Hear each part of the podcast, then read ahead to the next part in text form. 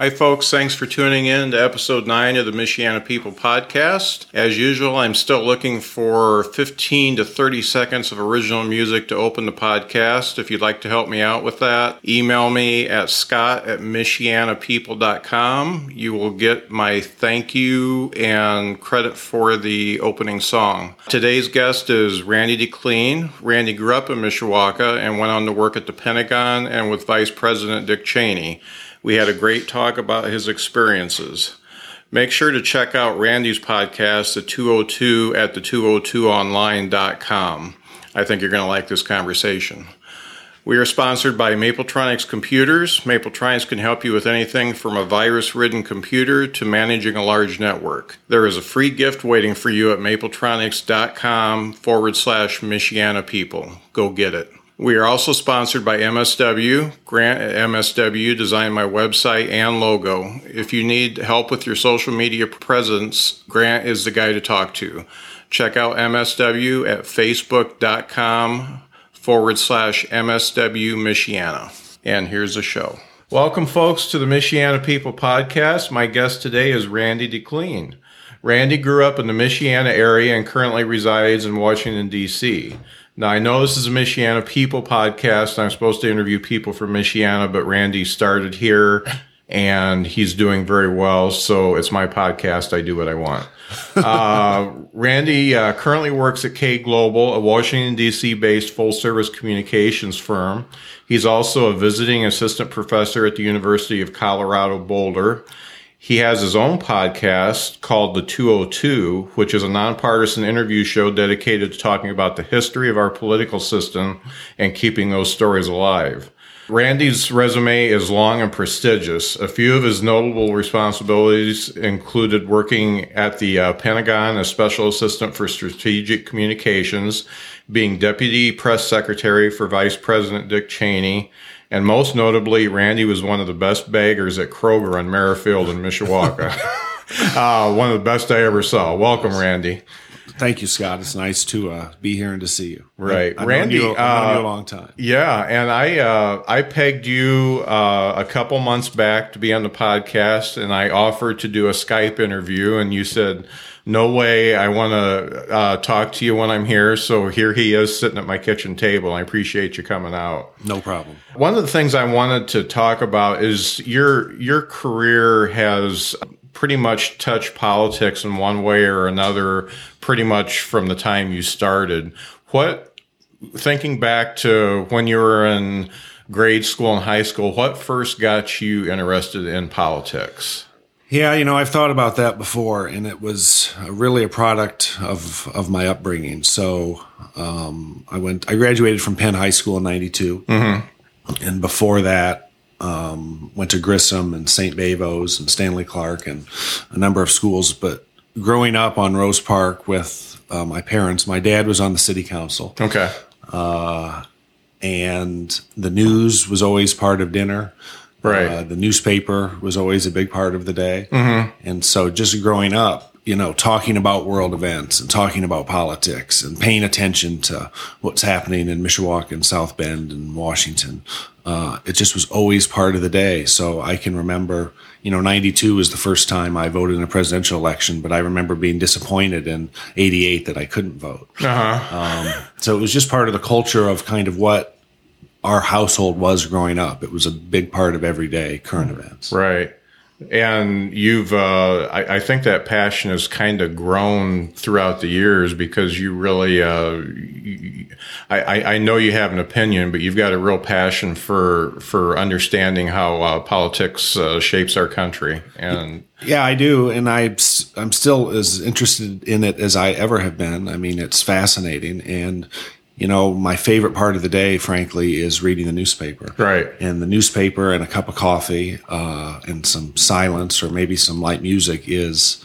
There's very few things I enjoy more than that. Right. And doing that, you know, helps fuel the passion of understanding the world and government and why things are happening and why they're not happening. Right. It's definitely it's been a part of my life um, as long as I can remember. Right. And you actually, and this has been a couple years ago, but you uh, turned me on to a uh, publication called The Week. uh, when I was looking, I, I reached out to you to try to find something that kind of puts all the uh, different perspectives into into one one nice neat magazine. And the week is really good because it uh, it comes from both both sides of the uh, yeah. aisle. And and and then it does a little recap on on what these stories are really about. So that's uh that was neat. I appreciated that I'm going to jump around a little bit, but uh, one of the things that intrigued me is uh, you spent quite a bit of time working at the Pentagon. Um, can you tell me what you did there? And and you were actually there in a pretty tumultuous period. We were we were in the middle of a war, right? And uh, the the political scene was pretty rough at that point. Right. Can you tell me uh, about your time there? Yeah, I worked there in 2008 and 2009, and I kind of work there now, but I'll talk about that in a minute. Okay. But in 08 and 09, uh, I worked for Pete Geren, who was a used to be a congressman from Texas. Okay. And he got to know then Governor Bush. Mm-hmm. And when Governor Bush became President Bush, Geren came with him to Washington and had various jobs and eventually ended up the Secretary of the Army.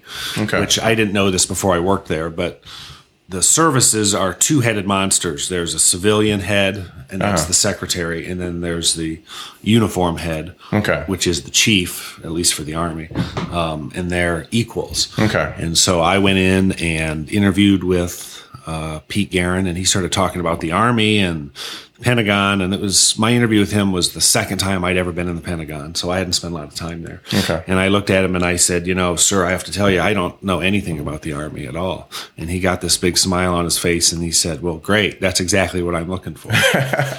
so he wanted somebody to come and help him with communications that brought a perspective that was not right the typical army one. Uh-huh. So a few weeks after that, I started working for him, and I was his special assistant. So I just reported to uh, Secretary Geren on whatever communications related, you know, projects he had going on. Mm-hmm. And the Pentagon's an interesting place.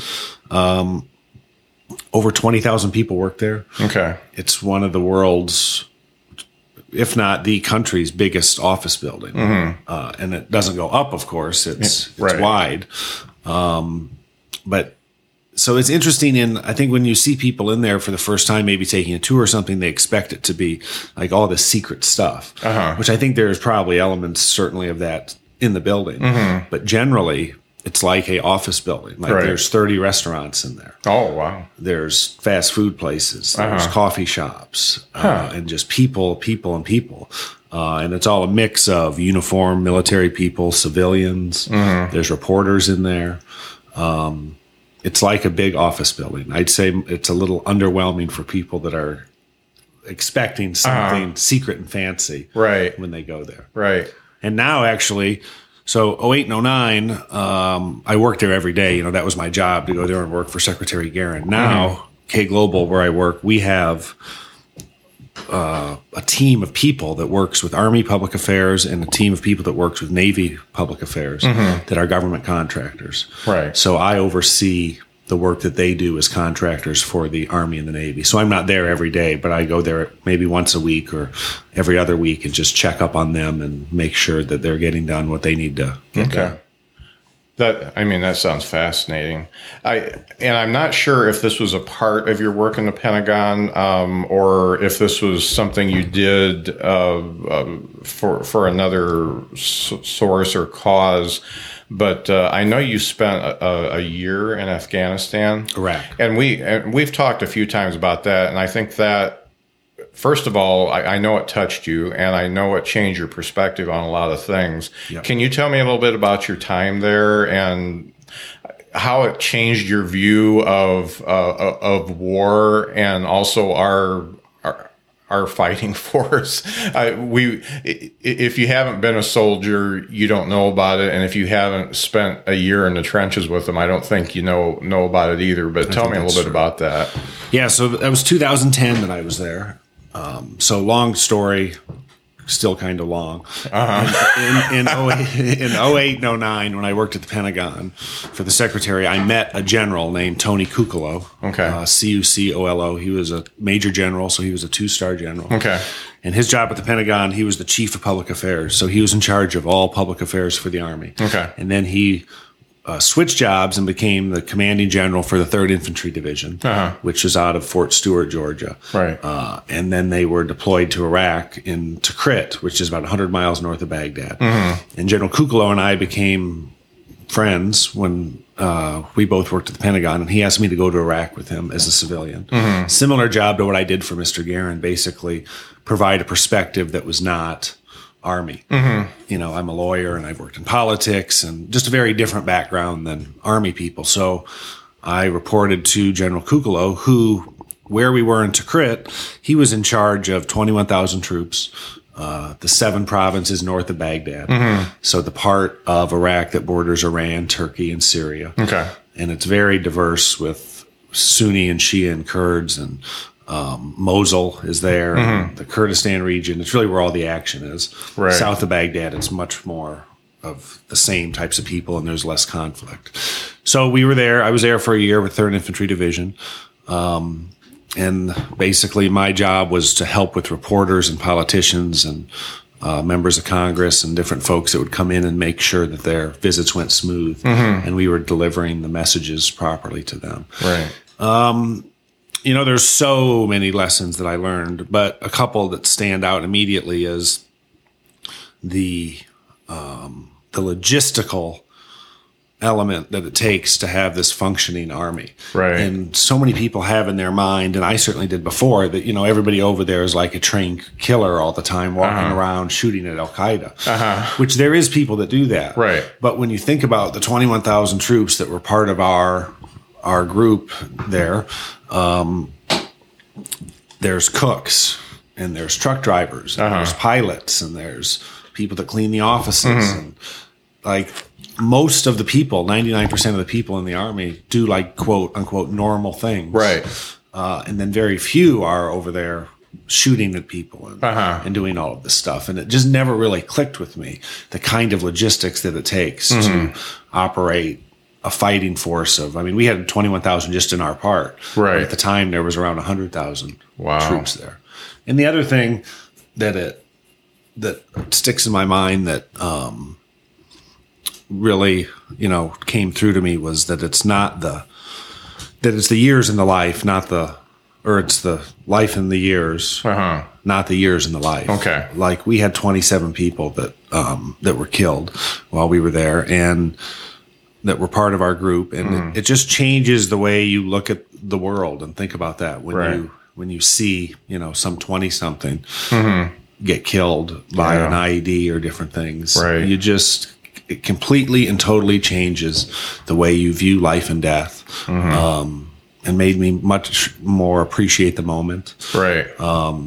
and value the things I get to do every day because I mean it sounds so trite, but like tomorrow's not guaranteed. Right. And when you see that up close, it, it hits home in a way that that it never did before. Right, right.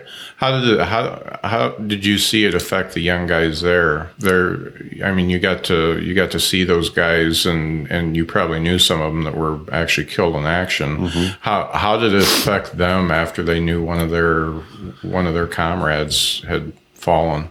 You know, I think everybody processes things differently, but that generation is absolutely remarkable. Yeah. Um, because after 9 11, if you signed up for any of the services, it wasn't if you were going to go to Iraq or Afghanistan, it was when. Uh huh. And so, you know, this wasn't like say in the 90s when people were signing up and you get money to go to college and whatever, and the odds Right. of going somewhere were, were not very high. So I just think they're a remarkable group of people when on their face they look young and maybe like they haven't shaved and, Uh huh. uh, and all this stuff, but yet they make the conscious choice Right. to sign up for the military knowing that they're going to go at, at the time to have to go fight Al Qaeda Right. And then to see their buddies, some of them not come home, but they still carry on with the mission and, and function every day. It's just part of the, I guess, the, the reality of doing that. You know, you know that everybody's not going to come back Yeah. Um, and generations before dealt with it. It's not like this is the first one. Right. Right. With Vietnam and World War II, you know, the numbers of casualties were considerably higher than now. Right. Um, but still, the reality of war is a lot of people aren't going to come back. Right. And with modern medicine and things, the challenges that we're facing now are unlike ever before because so many people are making it Right. that weren't making it. Yeah. You know, I think in Vietnam, about 55,000 Americans were killed. Mm-hmm. And and combined in Iraq and Afghanistan, it's somewhere around 10,000. I think it's a little more than that. Mm-hmm. Right. But one of the reasons that that's so low is because people survive injuries on the battlefield that they never did before. Right. Right. Um, So, Yeah, I actually work with a um, a gentleman who is an engineer for our company, and I didn't know his history, but he was a medic uh, over in Afghanistan, and I always knew that he was one of those guys because our guys can get flustered and upset about things, and he just never did. And I spent uh, a long evening. Uh, we were working with a client, and I spent a long evening with him, and he kind of told me some stories, and I'm like, the the reason why he never gets flustered is because this is all small potatoes compared to what, what he's he's been seen. through. Because he, you know, he was in he, he he was in the middle of firefights and and all that, and just really everything else is just small stuff. And I was there with a guy. You were just saying that reminded me of a quick story. His, name, Uh-huh. his name was Tom Roberts. And so General Cucolo really valued civilians. So that's why he asked me to go and be his communications advisor. And he asked Tom Roberts to come along too to help advise him on working with the uh, training the Iraqi police and, and the Iraqi army, which was part of our mission. Tom Roberts was 72 years old wow, and he had done two tours in Vietnam uh huh, as an MP, and then became a U.S. Marshal, uh huh, and then retired, and then General Cucolo asked him to go to Iraq at 72, and he went. yeah, Uh, and Tom and I were battle buddies, which what that means is somebody always has to know where you are uh huh, uh, at all times. Right. Even if you're just going to sleep, he would know that, you know, Randy went to go sleep. uh huh, And so Tom and I had three meals a day together for close to a year, and and we were battle buddies. And um, the first couple weeks there, I'm not ashamed to admit, we were a little rough mentally because our base would get rocketed, and uh-huh. and I'd been to Iraq before with the secretary, but just for a few days, uh-huh. not, you know, planning to stay a year. So in no way was I like contemplating going back, but I was having trouble sleeping, and I just hadn't sorted it out. Right, what was happening. And Tom, I was expressing this to Tom one morning over breakfast, and he like doesn't even break stride as he's still shoveling food in his mouth. And he says, "You know, Randy, when it's your time, it's your time. It's nothing to worry about." And I looked at him and I was like, "Tom, that's not how I look at the world. Yeah. so we'll have to sort this out so that." You know, in the in the coming weeks, and I have to tell you, he was 100 percent right. Yeah. After a few weeks, I just you just accept kind of that mantra Right. that you can't worry about them rocketing your base or Right. whatever. When it's your time, it's your time. And Right. when you don't worry about it, it's amazing how you were able to like find a peace Uh-huh. and just enjoy the day. And it kind of was what it was. right, right. And that's cool. Tom helped me uh, realize that. He's a really cool guy. Yeah. Okay, I'm going to switch gears a little bit and keep you on your toes. Uh, I have known you for a long time, and from what I see, you have a passing interest in baseball. Slightly. So, uh, first of all, who's your team? well, you know, that's a tricky question Uh huh. that I get a lot of heat from from people. I grew up a Cubs fan. huh. I know that. and I was like in 2003. I can vividly remember crying when they lost Game Six and Game Seven to the Marlins. yeah. Um, but I have lived in DC now for a little over 13 years, and so I have to say my allegiances have somewhat switched to the Orioles and the Nationals. Okay. Okay. so I- some people, DC really is home now. Yeah. and so it's just part Yeah. of my evolution as a Okay. person. I just want to make sure that was documented. Are there any parks that you have not been to? Yeah, there is quite a few. That Okay. I haven't been to. I've been to about, I think, 31 parks, but Okay. Um, 15 of them are closed. Okay. So I haven't been to about half the ones now. And the problem I'm running into, because I travel a lot for work and for pleasure and go to games. Mm-hmm. Yeah. There's a few that I really like Seattle, San Francisco, Oakland, Colorado. Uh-huh. And so instead of going to the ones I haven't been to, Mm-hmm. I just go back to the ones that I really like. Okay. And so I maybe I need to break that streak. But the the thought of like going to spend a weekend in Arlington, Texas, doesn't really Yeah. appeal to me. Right? I'd rather go back to San Francisco for the tenth. Yeah. time. I know there's a period of time in the summer. I don't know if you get a, a sabbatical or what or what the deal is, but it's just all baseball all the time, and uh, Uh, I'm very it's fun to follow. Yeah, Yeah, thank you. There's a group of friends we do. We call it the baseball trip, and every year we. Lately, it's been the Orioles. We take about ten days and go follow the Orioles wherever Uh-huh. Yeah. they're going. Yeah. it's a lot of fun. yeah. It's kind of like following the Grateful Dead, isn't it? Kind of. What was it like working with Dick Cheney? You know, that's really how I got to Washington. It was I did uh, politics in Indiana, mostly some in Illinois, from like '92 to 3 Um, every kind of race, county race, congressional race, statewide race, and through a series of uh, fortunate events. You know, you got to be lucky, but to some extent, you create your own luck too. I believe it's, it's it's both. But I got hired as Cheney's deputy press secretary at the end of 2003 and it was amazing. You know, I arrived in Washington on a Friday and started working at the White House on Monday. And it was during the 2004 campaign. So when Bush and Cheney ran against uh, Kerry and Edwards, and I had only worked there a few weeks when I was also fortunate enough to get put on the airplane on Air Force Two. So in 2004, basically, I went everywhere that Cheney went. Hundreds and hundreds of trips during the campaign and Yeah. got to go to the debate and the convention and you know, to have the opportunity to see a, uh, a presidential race up close like that was something I'll never forget. And Dick Cheney's somebody that I uh, think a lot of, and so to have the privilege to work for him at a time when you know 9/11 hadn't happened too long before then, um, it was a real honor and a privilege. And other than spending a year in Iraq, I'd say helping get Bush and Cheney reelected in 2004 is what I'm probably most proud of professionally.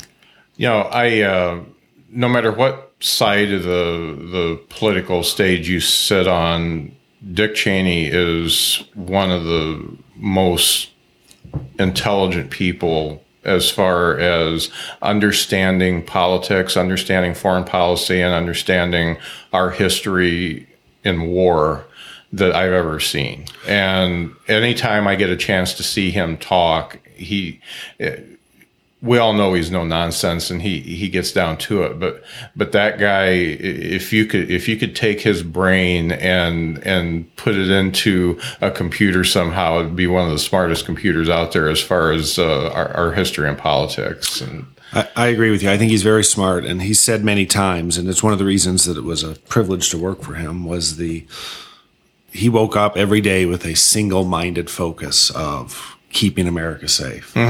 And you know, during after 9/11, there was no attacks on our soil during the Bush administration, mm-hmm. and frankly, even President Obama, who I'm not the biggest fan of, but um, from a national security standpoint, as far as protecting the homeland, he's carried that tradition on. Mm-hmm. In that it's not an accident that Right. we're not attacked Right. in the United States, mm-hmm. and those policies and kind of that, as you say, no nonsense approach. I think started with the Bush administration, and to some extent, Obama's even tougher on some of the right on things like that. Right. It's funny. I was I was talking to another guest on. Uh, uh, she's uh, finishing her political science degree, and we talked about politics, and it was mostly on the local level. But it's it's funny. Every everybody seems to want change at, at some point, but when that politician takes office, no matter what level they take, about 80% of what they do is just keeping the ball rolling on what their predecessor did. Sure. And uh, it's I, I just I, I just- I think it's funny that we're in America we're all the, the word change comes up so often and it's it's not so much change as making sure that we're crossing our T's and dotting our I's on, on the things that we're already put in place. doing. Yeah. You know, with Cheney, I'm reminded I got to do a lot of fun things with him. Whether the convention was in New York that year, that was my first trip ever to New York. I stayed at the Plaza Hotel, which is right there off Central Park. It was it was a great year. Right. But probably my favorite trip was in I don't remember the exact date, but it was late October 2004 we f- flew into South Bend Mm-hmm. on Air Force Two and stayed at the Marriott in downtown South Bend. Yeah. and my mom and dad uh, got to greet the vice president. Oh, he cool. got off the plane. Yeah. Uh, and then the next day, we, they weren't campaigning, in, in, we weren't campaigning in, in Indiana because they had that in the bag. But Mm-hmm. it was a bus trip through uh, southern Michigan, Uh-huh. and there was no airport in Michigan big enough to land Air Force Two, so they landed in South Bend, and we stayed here. And then Uh-huh. that next morning, all the Bush Cheney 04 buses were lined up in downtown South Bend, and then we went off and did the bus trip. But to get to come home uh, with him on Air Force Two and land in South Bend was something I'll never forget. Yeah, that's cool. One of the things I want to I want to go to that uh, kind of intrigued me. This is something I believe you did through uh, K K Global. Um, tell me about the work you did uh, for the Georgian parliamentary elections. Uh, that seems like a really cool project that you took on and kind of really helped them in the in the cause of liber- liberty. Yeah, we did that at, uh, at K Global, and I did something similar when I was at Ketchum, which is a big PR firm for for the Russians. Um, you know, Putin now, for example, is very defiant and doesn't seem too interested in what the West thinks. But people forget, and I don't remember if it was 07, I think it was 07, he was the Time Man of the Year. Uh huh. And he, Ketchum, worked for the Kremlin to help the Russians varnish their image in the U.S. Uh-huh. Because now he clearly doesn't care what the U.S. thinks, but it was it was different then. Yeah. And similar to in Georgia, um, they hired K Global, and part of our job was to take this guy. His name is uh, Bidzina Ivanishvili, and he wanted to become the prime minister of Georgia. Uh, but as is the case in so many countries, in order to do that, he had to have the right image in the United States. Um, and so his political party was called the Georgian Dream. Uh, and he hired us to help take the image of himself and of the party uh, so that influencers in the U.S. found them to be acceptable.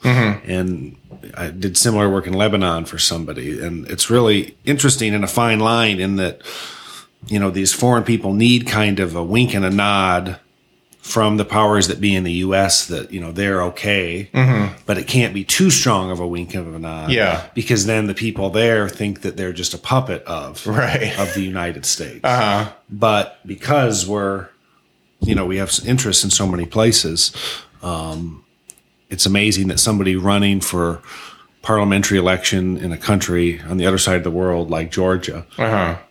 Has an active lobbying and PR effort in the United States. Right. Right. But it's just it's just part of how it is, and there's dozens and dozens and dozens of countries where things like that happen. Right. That's cool.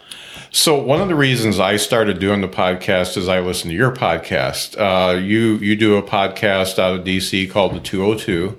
Uh, tell me a little bit about that podcast, why you started doing it, and what it's all about. Yeah, I started a few years ago, and it's really you know we started when we started this conversation talking about news and um, you know public affairs and things like that, and it's always been a part of my life. And you know you go through different stages in your life, and you evolve and change. And I used to, for a long time, was very involved in partisan politics. Uh, like my job was dependent on winning or losing elections. Right. And that hasn't been the case now since 2005. So for 11 years, you know, I'm as interested in politics as ever, uh-huh. but not so much in a partisan kind of way. Uh-huh. Like, I mean, I'm still Republican. My views haven't changed, and I think Obama is the worst president ever, and I'm not going to uh-huh. vote for Hillary Clinton or Bernie Sanders. But I don't wear it on my sleeve in the way that I used to. Right. Um, and so I started this podcast as an appreciation for politics. Mm-hmm. And it's not part it's not partisan. And through the communications work I've done, I've been fortunate enough to know a lot of politicians and reporters. Mm-hmm. And so I like to talk to them about just events that happened Right. Um, in a in a from a historical sense. Mm-hmm. And so a lot of these guys, you know, we've we talk about the day Reagan was assassinated, and, mm-hmm. or I mean, uh, shot in ni- March of 1981, and what it was like to be in Washington that day, or the '92 race when it you know was down to Bill Clinton and Jerry Brown. Talked to the reporters that were traveling with the Clinton campaign, Um, Or I had Senator Richard Lugar on the other day and talked to him about, you know, it's kind of a forgotten part of history that in 1980 and in 1988 he was a finalist to be vice president under Yeah. Reagan and under the first Bush. And so just to talk about those stories, whether it be with the the politician or a reporter that was covering it, is so much more interesting to me than something that is more the more partisan nature of things. Yeah. And I also try to do them evergreen. So in the sense that you know, we're not going to talk about Donald Trump or Uh huh. some thing in the moment Right. it's looking back. So you could listen to the first interview that we did two years ago, and it would be just as relevant today as Right. it was then. Right. Very. It's a it's a very good podcast. If you have any interest in politics at all or the history of uh, politics, it's a very good one to listen to. One one of the things I got out of your uh, Richard Lugar uh, interview was uh, I walked away from that asking myself who was the genius that uh, chose Quayle over Lugar for for the VP nod. You know, some things in hindsight, you wonder how did that happen. yeah. Yeah. Quayle's one of them. Uh, Sarah Palin, Yeah. is maybe one of them. Yeah. You What- never know. You just want to shake him and say, "What were you thinking?" um, kind of winding down to the to the to the last questions I have. One one of the things I wanted to talk about is uh, Randy is a very very busy person, and I want I wanted to speak to his character a little bit. Uh, when my daughter moved to the D.C. area a few years ago, I hadn't talked to Randy for at least a couple years, and I pinged him on Facebook and uh, said, "Help! My daughter is uh, moving all by herself, uh, straight out of college to the D.C. area. Where should she live? What should she do? And all this kind of stuff." And you replied a couple times, and you said, uh, "Here's my cell phone. Just give me a call." And you actually, I think you took Jesse to a Nationals game, and, and We went. I think we went to a Wizards game, a Nationals game. yeah, and and actually made her feel a lot more comfortable. And as busy as you are, you took time for for an old old friend and uh, helped my daughter out, and I really appreciated that. So. I know when you uh, deal with Randy, that's the type of guy you're dealing with, and I, I really appreciated that. Well, I appreciate you saying that. The, you know, we've known each other a long time. I was thinking about as I was driving over here. I think we probably met in '89 or '90 Yeah, is my best guess. yeah, it was it was in that area. we had a mutual friend, and you know, um, it's hard to believe I'm 41. I don't. my brain doesn't feel like that. it's hard to believe I'm almost 52. It seems like not long ago that I was working at Kroger's on Merrifield. yeah, but um, you know, staying in touch with people from over the years is is important, and I've never forgot that I'm from Indiana. Um, I think keeping that perspective is important. Well, I don't live here anymore, and I really, frankly, consider Washington home now. right. I mean, I always remember where I'm from, and it's great to come back and just do little things. Like every time I'm back, I drive by Kroger's. Uh-huh. I drive by the house on Rose Park where I where I grew up. Right. I drive by Penn High School. Uh-huh. I did that yesterday for about an hour. I just drove by the old haunts, went to the West End Bakery, yeah. Oh yeah. and it helped. Uh, I think it helps keep me, gives me perspective, and keeps me grounded. Uh huh. I've got a nephew that lives right by the West End Bakery right now. So I, I don't know if I could get up every morning and smell that and not go over and buy a dozen donuts and be 500 pounds. I think So, the bear claw with nuts is my favorite. Yeah. You talked about Iraq. That was one of the things that I can remember mi- missing. yeah. And a friend said, uh, a friend that I went to high school with, she said she was going to mail me one. Uh huh. Uh, She never did, but I'm kind of glad she didn't. It takes two to three weeks to get mail there. Right. So I don't think that bear claw would have been very good. Then. Right. Right. Uh, as one last thing, I, I know you don't uh, have as much of a stake as you used to, but the, the current race for president, is there anything about this race that the that you may understand that the media is not reporting? That's a lot of pressure. I know. something like that. um, I'm not sure. I don't know. You know, I was thinking about the race this morning in anticipation that I was thinking you might ask me about it. And probably what strikes me more than anything is I think it's just kind of a sad state of affairs that this is the batch of people that it's down to. Yeah. When you look at the five people that are still standing, uh, Right. Trump and Cruz and Kasich, and Hillary and and Bernie Sanders, that I don't know if it's the process or I don't know what it is, but Yeah. I feel like we could we could do better than that. Um, but it's fascinating, you know. Nobody thought Trump would have had a chance, Right. and now he is clearly the front runner for the Republicans. Right. And one thing I think the media does massively underreport is how well Bernie Sanders is doing. Right. I mean, he's like a borderline crazy 75 year old man Uh huh. Who's hanging with Hillary Clinton, Right. the most accomplished politicians of our lifetime. Right. Right. Uh, and the media has some never ending obsession with Donald Trump, Uh-huh. which I guess I could see why, because he's very interesting and Yeah. entertaining and fun to cover. Right. But Hillary Clinton, I think, is incredibly underperforming Right. given her competition. Yeah. Yeah. I, And somebody like that. Joe Biden or uh, some other credible people that thought about running, I'm guessing they regret it because she seems to be yeah. ripe for the for the taking. I Yeah. mean, Bernie Sanders is winning the woman vote against her. Mm-hmm. I mean, women are choosing a crazy 75 year old white guy Yeah. over Hillary Clinton. Like that's really surprising. Yeah, yeah. One of the things I uh, I thought was interesting, I, I heard on uh, another podcast was uh, in regards to Trump. The the analogy was given that every one of these other other uh, candidates are running this race like it's their life. And it's if if they don't win this then their life is over. Whereas Trump just doesn't care. He's he, whatever happens he's still Donald Trump and he can still do do what, whatever he wants to do. And so that's why I, I don't think you could. I don't think he has ever had a filter or will ever have a filter. But that's why he can get away with going through with no filter because I think people do appreciate that the you don't have a.